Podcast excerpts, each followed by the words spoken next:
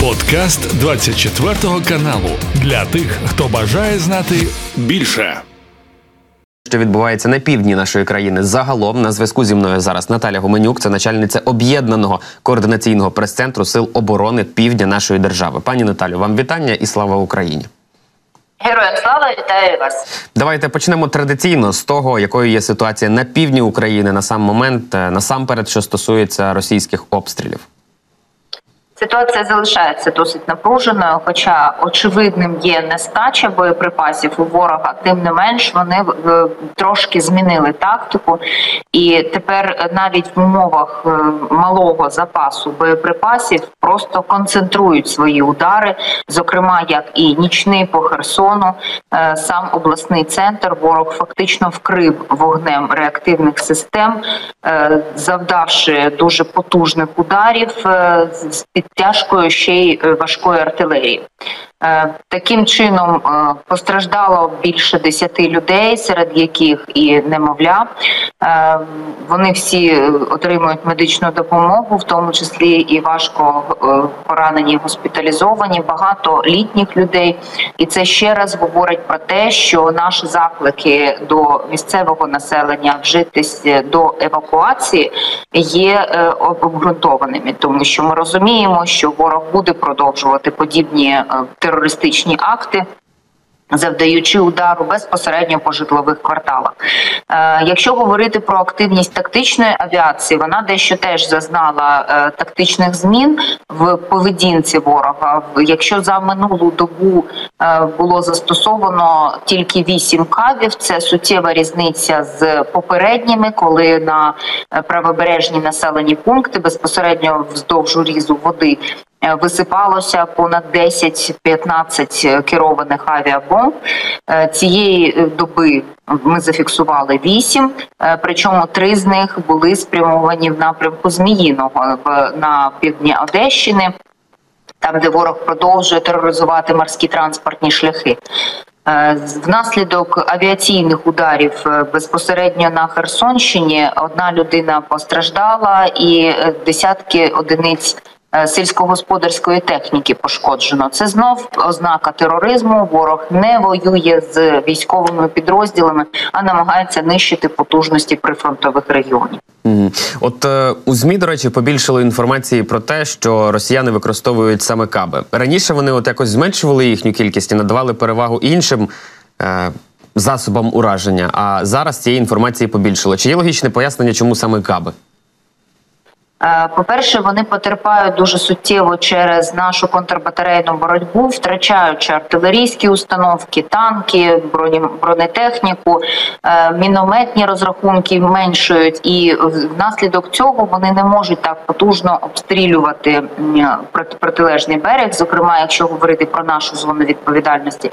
А запаси керованих авіабомб в них ще великі. Вони можуть ними давити.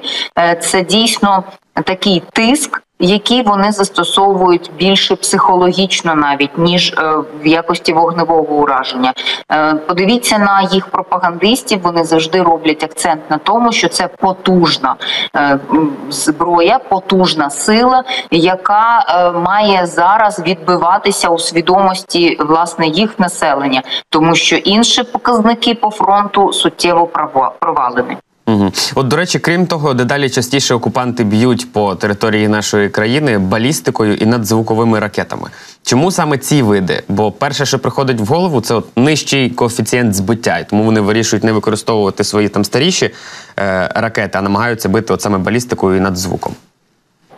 Е, тут не можна виключати ще й таку такий висновок аналітики, як ем, спроба накопичення тих ракет, про які ви говорите, що ви говорите, що вони збиваються, та 101, 555, 55, які вони можуть використовувати в якості масованих ракетних ударів вже за часів опалювального сезону, е, коли вони очевидно можуть повторити е, такий терор енергетичний для України, викликаний особливо швидкостями безпосередньо періоду е, часового.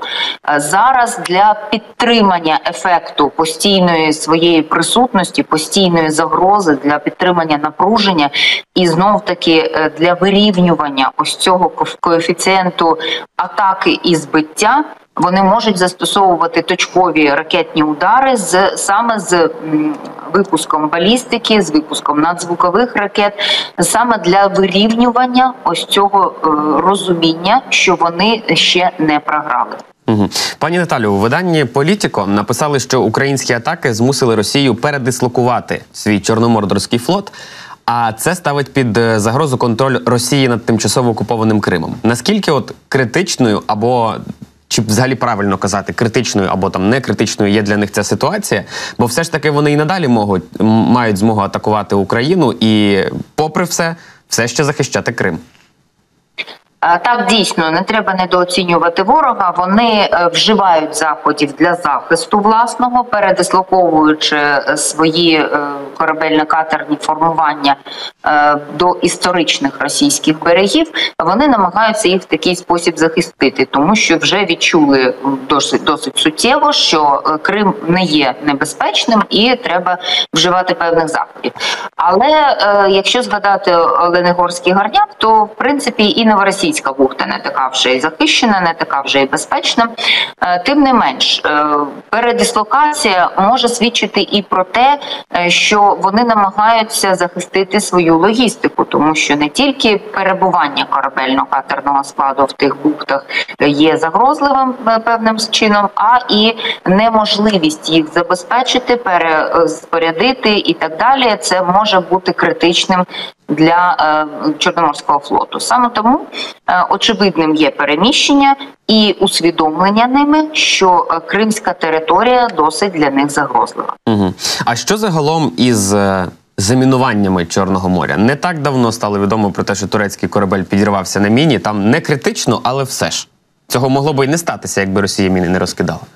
Так дійсно я нагадаю, що е, міни з'явилися в Чорному морі ще на початку повномасштабного вторгнення, коли в березні 2022 року росіяни проголосили так звану контртерористичну операцію в північно-західній частині Чорного моря. Це фактично все територіальне море України і частина е, виключно морської економічної зони.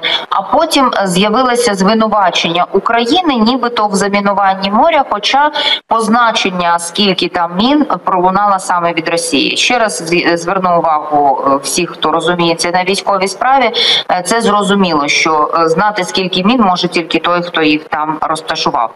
І далі історія розвивалась таким чином, що час від часу здійснювались підриви мін, приносило їх і до українського узбережжя, і до узбережжя інших країн Чорноморського регіону.